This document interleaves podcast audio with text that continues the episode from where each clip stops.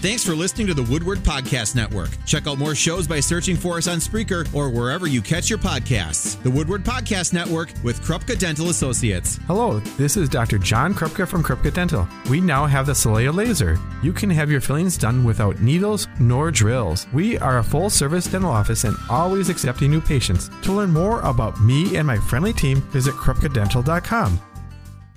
I'm Dave Edwards, and patience is a virtue. If you hung on and said, hey, I'll catch Tom Buchholz when he's on in an hour. Well, here he is, Tom Buchholz with the Wisconsin DOT, Northeast Wisconsin Project Manager. How you doing, Tom? Good. Good morning. Thanks for having me. It's great to have you. Um, 2021 is here. How'd 2020 go? Did we get through it okay? We did from a construction standpoint. Um, we were able to take advantage of during one of the positives of the COVID is people work from home and travel was less. So then we were able to work on some highways, doing some maintenance type things that were able to be done during the day. Where typically they'd have been done at night, so it's just safer to do those operations during the day. So that's been positive. But then from project standpoint, things got done the way they should have, and okay. contractors stepped up and did things and managed through uh, staying healthy and getting things done, which is good. Good to hear. And we'll talk a little bit more about some of the really huge projects that are yet to go here. But let's hone in on 2021, Tom. What is probably biggest on the docket right now? What projects are huge right now? Well, in in the Fox Valley, really in 2021, there's not a whole lot that's going on right Yeah. now. Currently, uh, we're working on the Racine Street Bridge in Menasha. Yep. Um, that started last fall. So if you've been through there, you can kind of see that they've been working in the river. Um, later this fall, that will close down when they remove the old bridge and then move the new one in, and that'll wrap up in 2022. Um, there's some work on the northeast side of Green Bay currently, so if people that travel up to Door County, you know, plan ahead, look at five on one Wisconsin.gov to plan your site, Mhm. uh, plan your visit up to Door County because there's some ramps that are closed up in that area. And then certainly the other big one that's been going on for a couple of years is Highway 23 from Fond du Lac to Sheboygan. Yep. We bid out the last piece, sort of the east piece by Fond du Lac. Um, that's uh, going on construction. That'll get wrapped up in 22.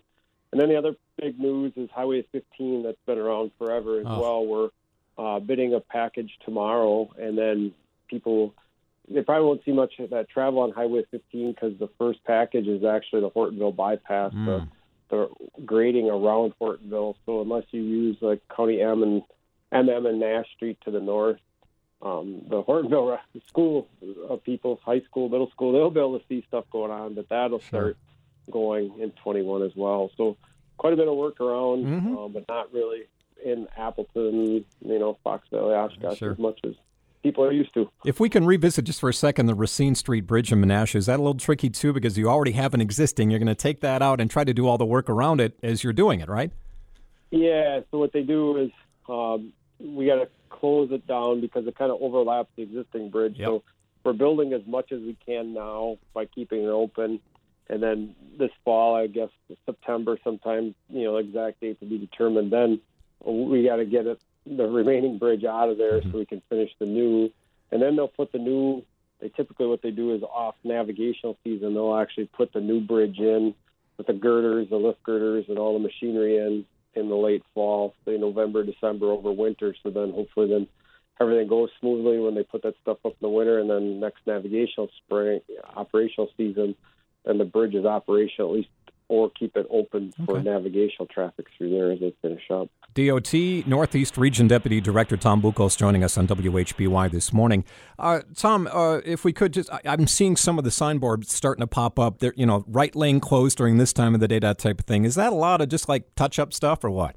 Yeah, a lot of maintenance type, you know, fill a pothole here, do some joint filling here and there. Yeah, just a lot of maintenance stuff trying to do it. And traffic's down, you know, around percentages are back to what they were pre-COVID, but actual truck percentage with so many people working from home is about down five to ten percent. Wow. So then that opens up some windows during the daytime to do some of these maintenance activities.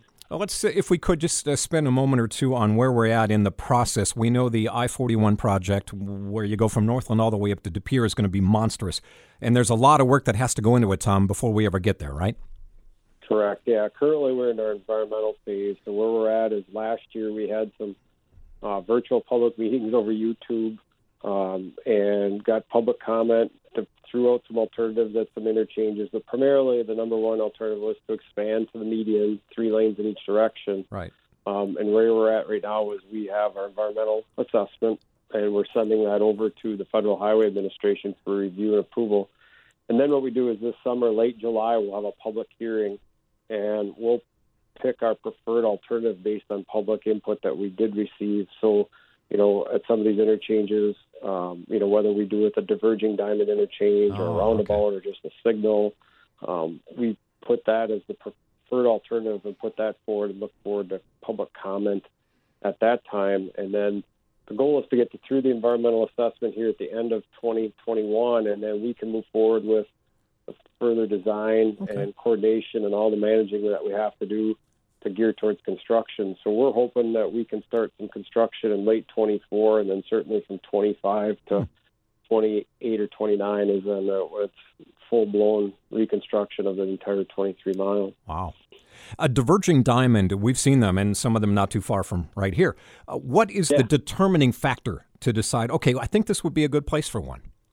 Well, what we do is it's engineering analysis, and it's we call it safety, operational, and engineering analysis. Right. So the safety, we're looking at you know whether which one is going to give us the safest product, and then what we do is we look at traffic volumes.